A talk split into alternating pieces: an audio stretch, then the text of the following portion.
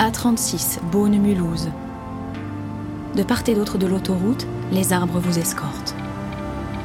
Où allez-vous déjà? À Ornans. Vous songez aux majestueux chênes de Flaget, peints par Gustave Courbet. Mais saviez-vous que les forêts du Doubs abritent aussi un monstre terrifiant? Une bête dangereuse à la fois femme et serpent. La vouivre. Une créature qui répand l'amour et la mort. Chaque histoire commence quelque part. Chaque voyage a son point de départ.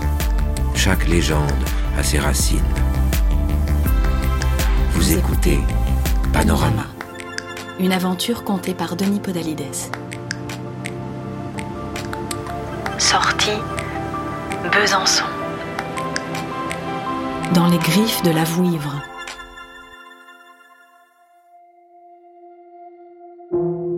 Qu'est-ce qui pousse un homme à faire des folies? Bien des raisons sans doute. Dans les grandes tragédies, c'est au nom de l'amour ou de l'honneur. Dans les légendes populaires, on invoque d'étranges maléfices. Mais c'est aussi parfois par simple appât du gain, ou encore à cause de l'alcool. En ce qui concernait Élie, ce fut tout cela à la fois.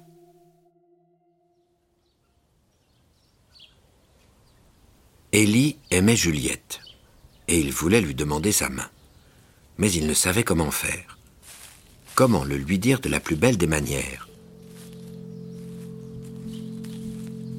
Alors il était parti marcher dans la campagne, aux alentours d'Ornans, où il vivait, pour trouver l'inspiration. Il avait entendu dire que les poètes procédaient de cette façon. On était le 13 août 1901. Faisait beau et chaud. Et ses pas menèrent Élie jusqu'aux rafraîchissantes sources de la Loue, cette rivière qui avait inspiré Gustave Courbet, le célèbre peintre de la région. Élie aurait aimé savoir comme lui manier les couleurs et la lumière pour traduire les sentiments qui agitaient son cœur.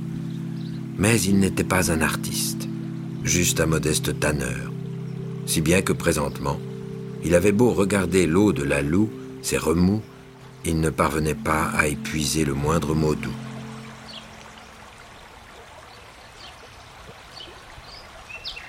L'inquiétude s'empara de lui. Pourquoi Juliette voudrait-elle l'épouser s'il n'avait ni talent ni fortune? Il ruminait ses pensées, quand soudain, un éclat attira son regard. Quelque chose brillait dans une touffe d'herbe accrochée à la paroi, presque à l'endroit où la rivière jaillissait de la roche.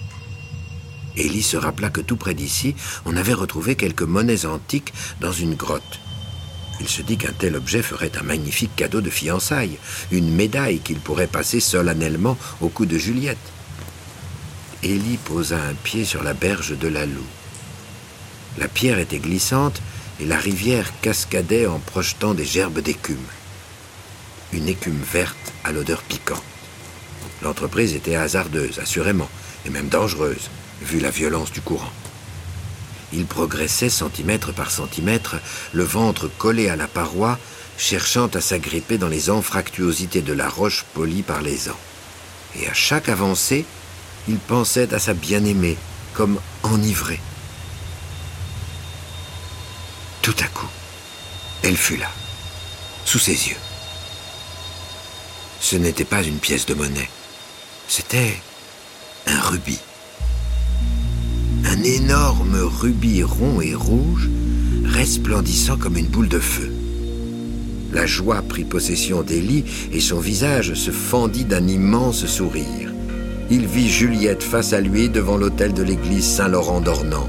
Elle portait une robe blanche somptueuse et arborait le rubis sur sa tête. Élie tendit le bras. Il y était presque. Des gouttelettes d'eau fouettaient son visage. Il allongea ses doigts au maximum pour saisir la pierre précieuse. Il sentit qu'il la touchait quand soudain il glissa. Son pied d'appui se déroba et il ne put se retenir au rocher. Il tomba, emporté par les flots. Il aurait voulu hurler, mais il était déjà sous l'eau, chahuté, bousculé, choqué contre les grosses pierres qui tapissaient le lit de la rivière qui l'emportait. inexorablement.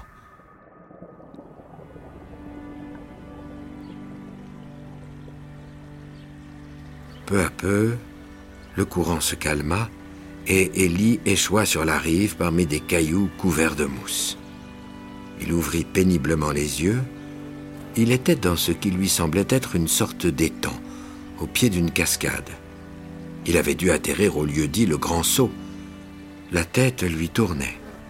Il essaya de se redresser et réalisa qu'il tenait serré dans sa main le rubis. Dans sa chute, il n'avait pas lâché prise. Il avait réussi. Il eut en même temps envie de rire et de pleurer de soulagement. Quand une douce mélodie lui parvint aux oreilles. Le corps douloureux, Élie se tourna pour voir d'où provenait cette musique. Et dans l'eau de la loue, il aperçut une femme. Une femme nue qui chantait pour elle seule. Et Élie s'empourpra. Il voulut partir, mais son corps refusait de lui obéir. Il était manifestement blessé. Alors il cria d'une voix maladroite Je suis désolé. La femme se retourna, le vit et se figea, sans se couvrir le corps de ses bras. Je suis désolé, répéta Ellie. Je suis tombé dans la rivière et j'ai atterri là. La femme l'observait comme un animal étrange. Pourquoi ne semblait-elle pas embarrassée? Élie l'était, lui. À sa grande stupeur, elle s'approcha, lentement. Vous vous êtes fait mal? lui demanda-t-elle en se penchant sur lui. Il ne savait que répondre. La femme tendit vers lui une main pâle et mouillée. Il balbutia. J'ai dû me casser quelque chose, c'est idiot. Je voulais attraper ça. Et il lui montra le rubis.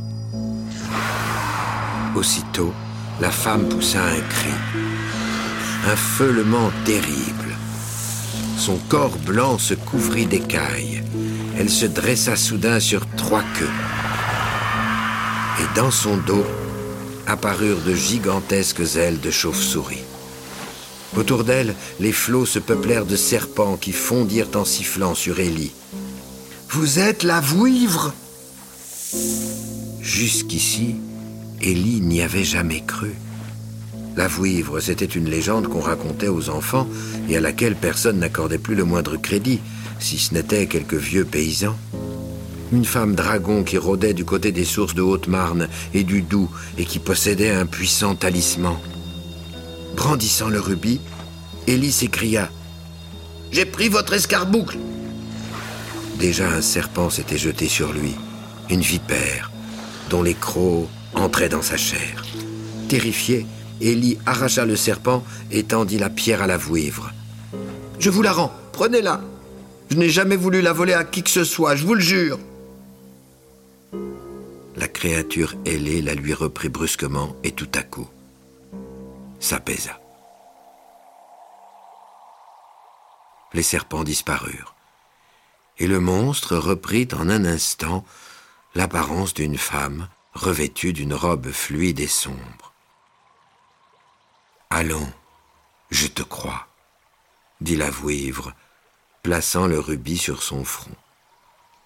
Mon escarboucle est un œil de connaissance, et je vois que tu es un jeune homme au cœur pur.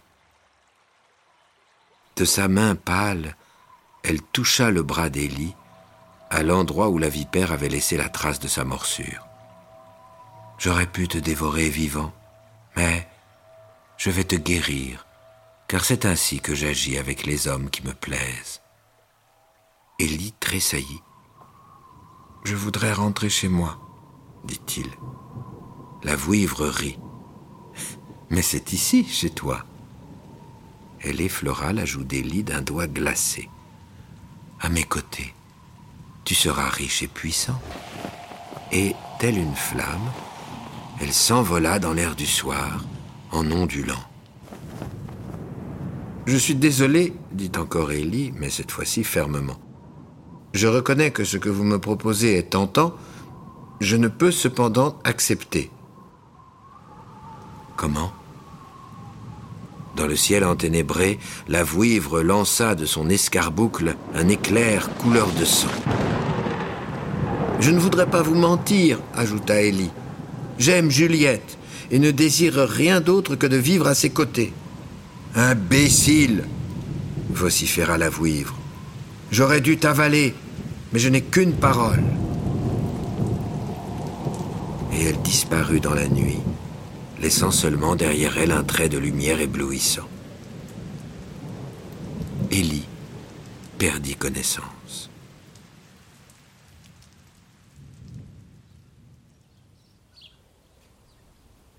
Au matin, quand il rouvrit les yeux, Élie reconnut le docteur Durville, qui l'observait, debout au bord de l'étang. Le voilà qui revient à lui, dit le médecin. Derrière lui, Élie aperçut Juliette. Que vous est-il arrivé, mon garçon? La vouivre, dit faiblement Élie. Et il leur raconta son étrange aventure. Au terme de son récit, le docteur Durville le regarda un instant. Puis, il hocha la tête. La vouivre n'existe pas.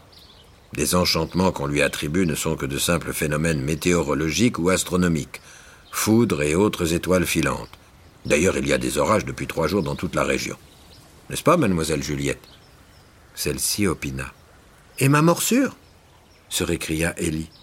Enfin, c'est très courant de croiser des vipères près de la rivière, lui répondit le médecin. Et leur morsure n'est pas toujours venimeuse. Quel enfant vous faites? Nous sommes en 1901 et plus au Moyen Âge. Vous ne connaissez donc rien en herpétologie? Le docteur s'interrompit. Attendez. Il se pencha plus près des lits, renifla. Par Esculape, vous empestez l'alcool Élie croisa le regard de Juliette où il lut soudain la plus amère déception. C'est faux. Je suis sobre. Quelle misère grogna Durville. Un jeune homme vaillant comme vous qui noie ainsi son ambition. Docteur Docteur Un gendarme arrivait en criant. Voyez ça, docteur Il tendait devant lui son képi retourné, qui était rempli d'une eau verte au parfum anisé. C'est l'eau de la Elle est pleine d'absinthe. Plaît-il?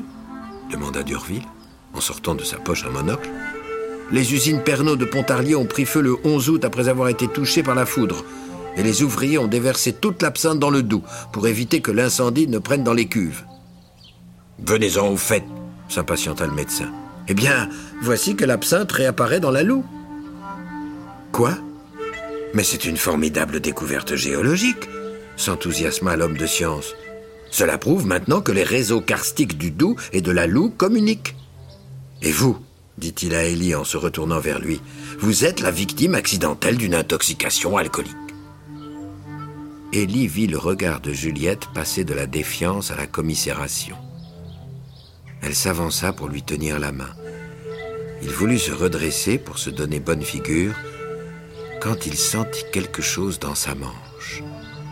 Il y glissa la main et en sortit une pièce d'argent sur laquelle était frappée une créature à trois queues. La vouivre, murmura le docteur d'Urville, sur une monnaie gallo-romaine. C'est certainement un denier lingon, ajouta-t-il en essayant de saisir la pièce. Mais Élie ne lui en laissa pas le temps et la déposa tout de go dans la main douce et chaude de Juliette.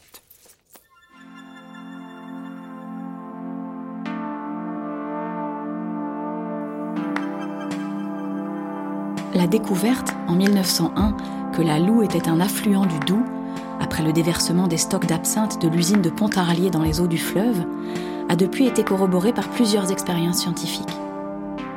Quant au denier d'argent à l'effigie de la Vouivre, il fait peut-être partie du trésor des Sécanes, exposé au musée château de Burgil, au nord du département. En tout cas, si vous vous aventurez aux sources de la Loue, suivant les sentiers de randonnée qui y mènent aujourd'hui, Prenez garde aux étranges lueurs qui brillent parfois sur ces berges.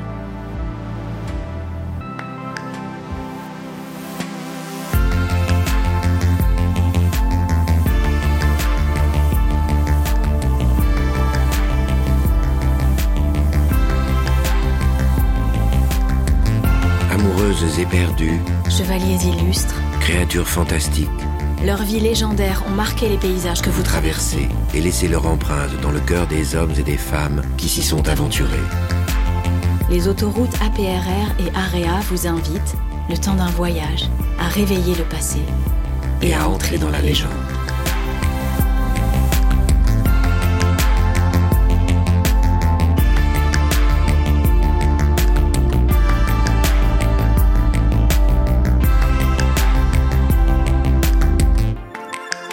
Vous avez écouté Panorama, avec les voix de Denis Podalides de la Comédie Française et Juliette Roudet. Texte Martin Kénéen. Musique Germain Calsou et Charles Dolé. Réalisation Anna Bui. À bientôt pour explorer d'autres itinéraires et d'autres légendes.